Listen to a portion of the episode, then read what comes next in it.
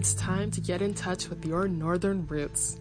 Welcome to a space where I shine the spotlight on Canadian artists that are actively honing their craft, both at home and abroad. My name is Chichi Onuah. Let's begin. In today's episode, I'm chatting with Amanda Custodio, a comedian from right here in Toronto. Here's just a taste of what to expect at one of her shows. Guys always do this thing where they think you want to sleep with them when you say something like, hi.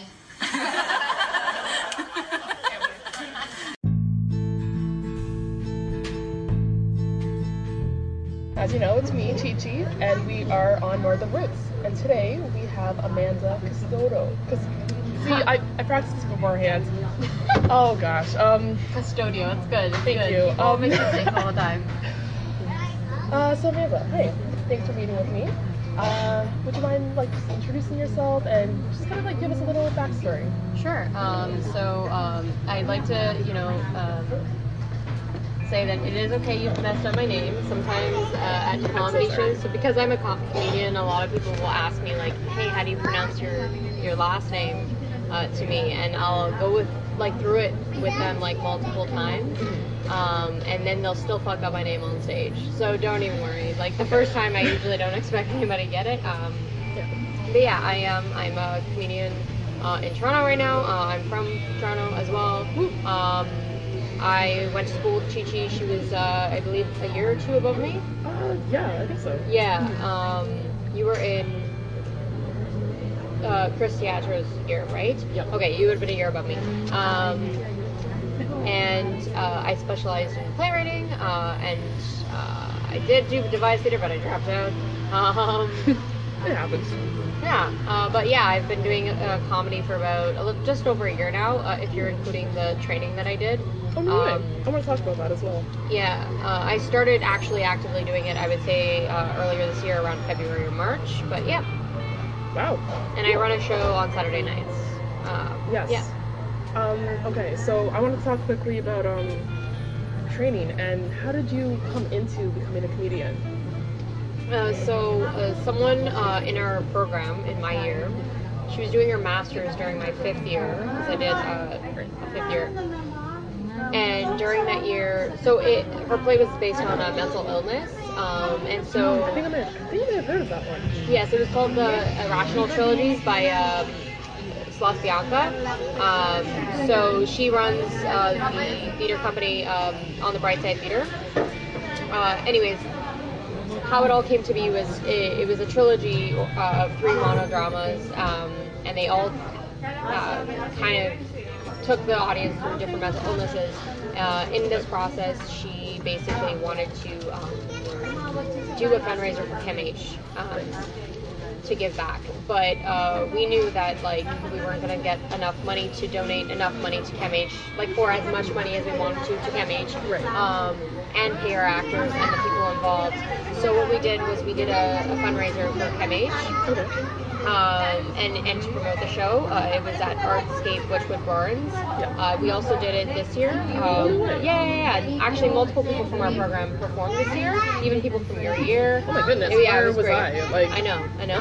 Clearly, I've been under a rock. It's gonna be annual. Uh, that's what Celeste said. Um, so you know, just keep in tune, or like if she ends up, you know, mentioning it um, to me, or when she asks me again, I'll just say like, hey, like I'll shoot you a message. About Yeah, please do. Um, but uh, yeah, so basically everyone signed up to sing during this thing. Um, and she says, Amanda, everyone's singing. Can you do stand-up comedy? uh, so I was like, yeah, sure. She, like, I'll try. So I did it, and although like now, like when I look at it, I'm like, ew, like I was terrible back then. I I had I had been successful in the act, so Oh. I and I really enjoyed it. Um, so I just kind of uh, signed up for a course afterwards, um, and and I and I loved it. So I did stand up levels one to three at the Second City back to back. Like just right off the bat. Yeah, um, from end of August last year to I would say I guess the beginning of March, Okay. because there are breaks in between each term, Right. um, and each class is about seven weeks long. okay, that's um, like that's pretty lengthy chunk of time. That's like basically a term at York. Yeah. Yeah. and um, it's I know these Timbits are good. Yes. oh yeah. By the way, we're eating Timbits. I think that might be my thing right now. Like, as I people, we're just gonna like grab Timmy's and chat. Cause Canada. Yeah, you got it. You gotta represent the North, man. Uh, yeah. Hence Northern Roots. Um, little interlude. Continue. Yeah. um, but yeah, and then that's how I got into it. But um, but also though, like it was always kind of on the plate for me because when I was doing playwriting training at um, York, uh, the dramaturg uh, that I would always go to for, with my work, she would always kind of like show me uh, videos of different comedians and compare it to my writing because my writing had a very sketch comedy um, feel to it. So like even before you had really taken comedy as more of a serious avenue, you were kind of already writing. Yeah, like um, she would always show me, you know, um, Amy Schumer, uh, Louis C.K. I know it's fucked up. I mean, now, yeah. but you know what? He was one of my favorites before. Um, and yeah, we used to we used to always just watch them because all my writing was very very sketch. And even the playwriting uh, instructor at the time. Uh, it was our TA because Judith Rudakoff went on uh, a sabbatical. Right. So we had someone for um, second term who was actually in stand up.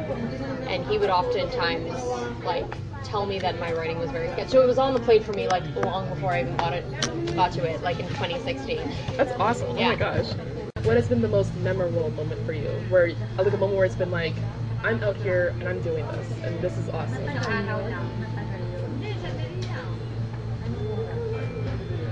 I would say there was this one show I did in it was actually on my birthday this year and I remember um, so there was a there's this one comic in, on the scene in Toronto and he's only a couple years older than me I think I don't think he's too much older than me I don't really know he just doesn't look that much older than me. Anyways he's been on like JFL and like a bunch of like big like comedy platforms like and he's well known in the city and the scene. Like he's a pro. Right. and he was hosting this show. Um, anyways, this show I was really, really nervous to be on because a lot of the people who are asked to be on that show um, are usually on all those platforms or they have like a lot of credits um, in comedy and they're headliners. And I, by no means, even now, I'm a headliner. Um, but um, the only reason why I ended up getting the gig was because the guy who runs the show, who is also extremely talented, reached out to me and was like, "Hey, um, I'm opening up this platform um, for a five-minute set um, to some newbies. Um, if you bring four to six people, uh, you can get on the show." I was like, "Yeah, yeah, yeah, sure." So I signed up on my birthday. Um, very, very manipulative. That's how you get people to come to your shows if you're going to a bringer show. yeah, that's yeah. Just Yeah, fake your birthday all the time. Yeah. um, and and that was a big deal that he had reached out to me because I was like, oh wow, like someone actually knows my name. They know that, you know, like, and, and he reached out to me before Yeah, before yeah, I even met him. Sweet. So, um, but anyways, the the other guy that hosted that night, he came up to me at the end of the night and like shook my hand and said I had a really good set, and that was just like a, a huge thing to have that recognition because someone on the top um, acknowledged me like that. Um, yeah, Wow, that's with no like um, ulterior motives because oftentimes like male comedians and are they'll just say that you have a good set and then basically like once you say no I will have a drink with you they they'll talk shit like it's just it's one of those things that was just like a big deal because someone actually saw my comedy for what it was and rather than you know just me being like a, a woman on stage yeah, they're just like you're a comedian and I enjoy your work. yeah that's. I mean, I guess that is the dream, really, to like be lauded for your work as a person, not Yeah. whether you know your gender or anything like that. Yeah, So- absolutely. Yeah. How do I balance everything? Uh, I don't. Uh, no, I'm kidding. Oh, uh, no. I um, I just I try my best to schedule um, ahead of time as much as possible. Um, the one thing I prioritize the most is sleep.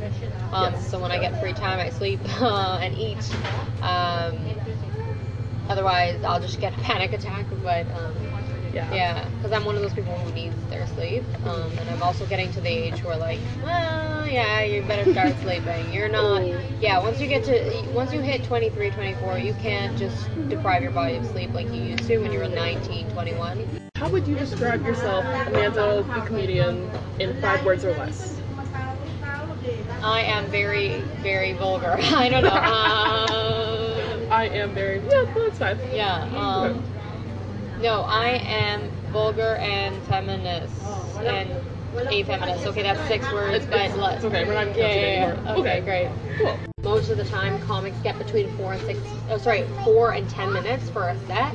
Okay. Uh, on a regular basis, like a standard set is usually about five minutes, especially when you go to an open mic. If you're doing a competition, it's about five to six minutes. Cool. Um, and then certain um, rooms, like or certain shows, will give you like five to ten or seven to ten, Right. um, because they don't have to be there all night for an open mic. True. Like yeah. get in there, do their bit, and Yeah. yeah. So So you have 15. So yeah, that's, and that's exciting. That's exactly because that's like a that's like the time amount as a feature spot on a on a show is, and I'm on a lineup with a bunch of pros tomorrow, so Whoa. I'm really really nervous about it. Um, yeah, No, but that's. I mean, obviously good nerves, but that's also very. That's very exciting to like know that like you're like improving in the way that is getting you to like a certain level yeah, and like know, going beyond that. exactly, and it's um. I mean, like, it is really exciting because, like, people are starting to really recognize my name. Like, even if someone hasn't met me before, usually before I go up on a show or when I meet the producer of the show and I get there, they're always like, oh, I've heard a lot about you or seen your name on a lot of, like, lineups. So, um, the, the bar is definitely set high for me every single time I perform. And because of, because I'm continuously trying to plow through everything. Yeah, like And- kind of get your name out there. And, Yeah. Yeah. So far, it's working. I think the the best thing about this entire process is like, yeah, people know my name, but it's more the fact that I have like exponentially like grown like on and on and on. Like I like for example, like in the spring. I felt like really good about my performing skills and I felt like on the top. But even now, when I look back on the spring and how I performed in the spring, I was like, I'm way better now than I was in the spring. Like, it's kind of crazy. Um, and a lot of my fellow comics are, are noticing like you know you, you're improving like so much Whoa. yeah Uh, so it's yeah because that's that's what you want to hear you don't want to hear oh you're so good oh you're so bad it's It's always like- good to just keep growing um, as an artist Can take another two minutes Please do. Um, yeah. Okay. So like, I do have a couple questions, but like, Yeah. the question that just popped into my brain was um. How do you write your own material? Oh, there's a cute little girl. Hi, she's just singing. I love her already. Um, but yes, how do you write your material how do you come up with it? Is there a source of inspiration or like a music playlist? What is your process? That's a tough question.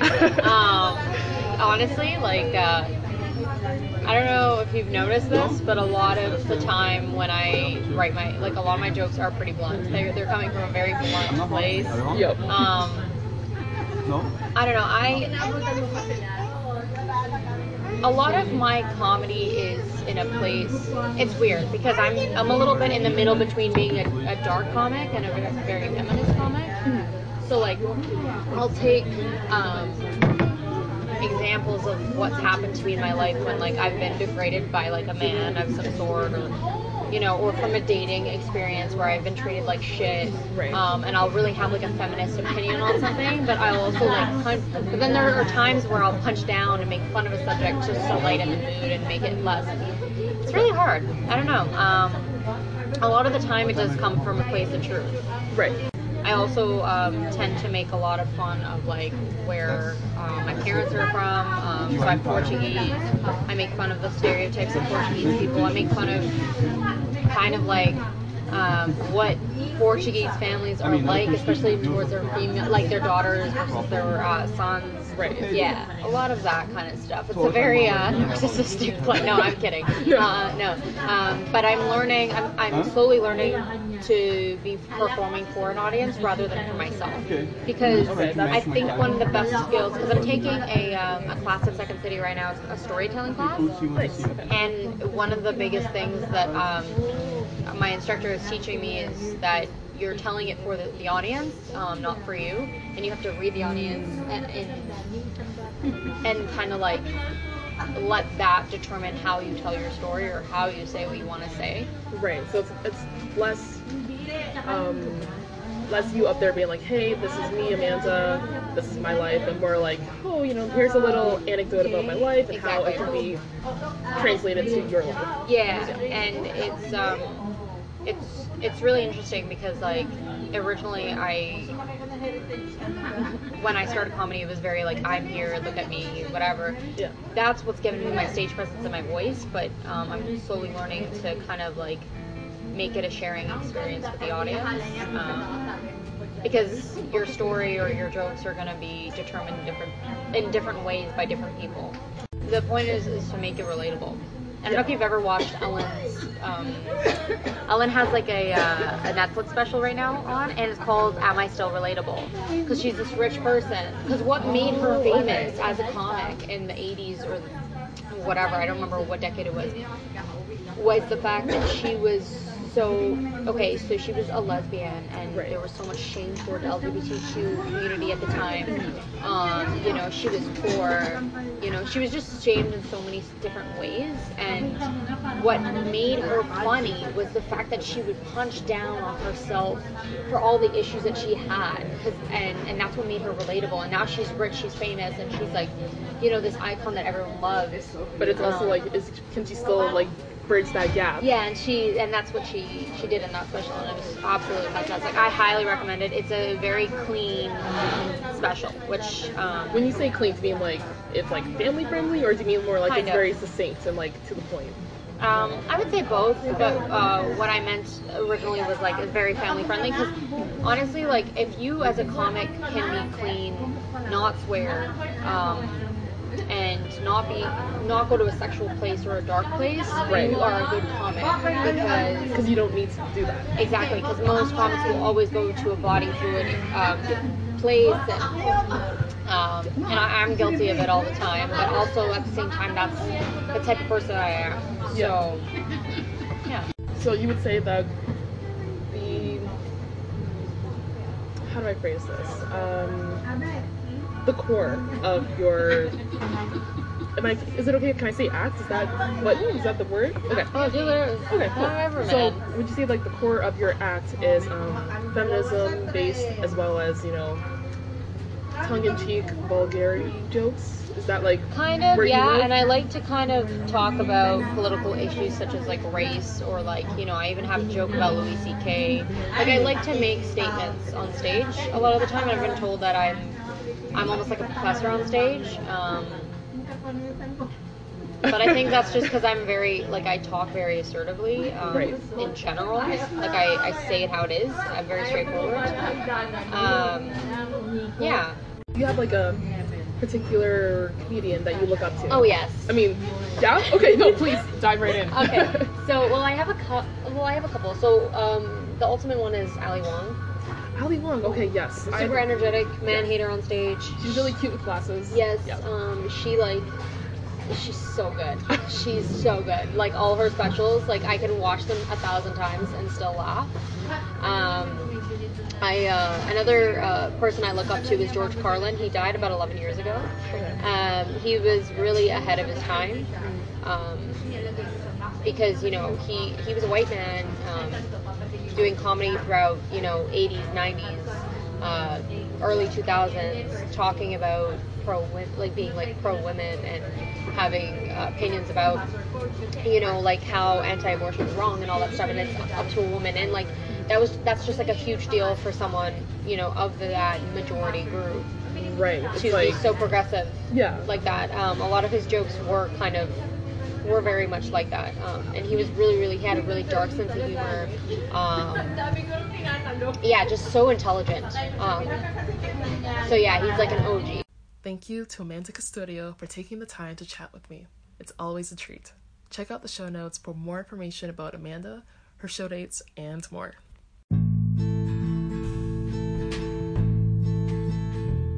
Thanks for listening. And until next time, remember stay hungry, humble, and rooted to your dreams. I'm Chichi Onuah signing off. Cheers.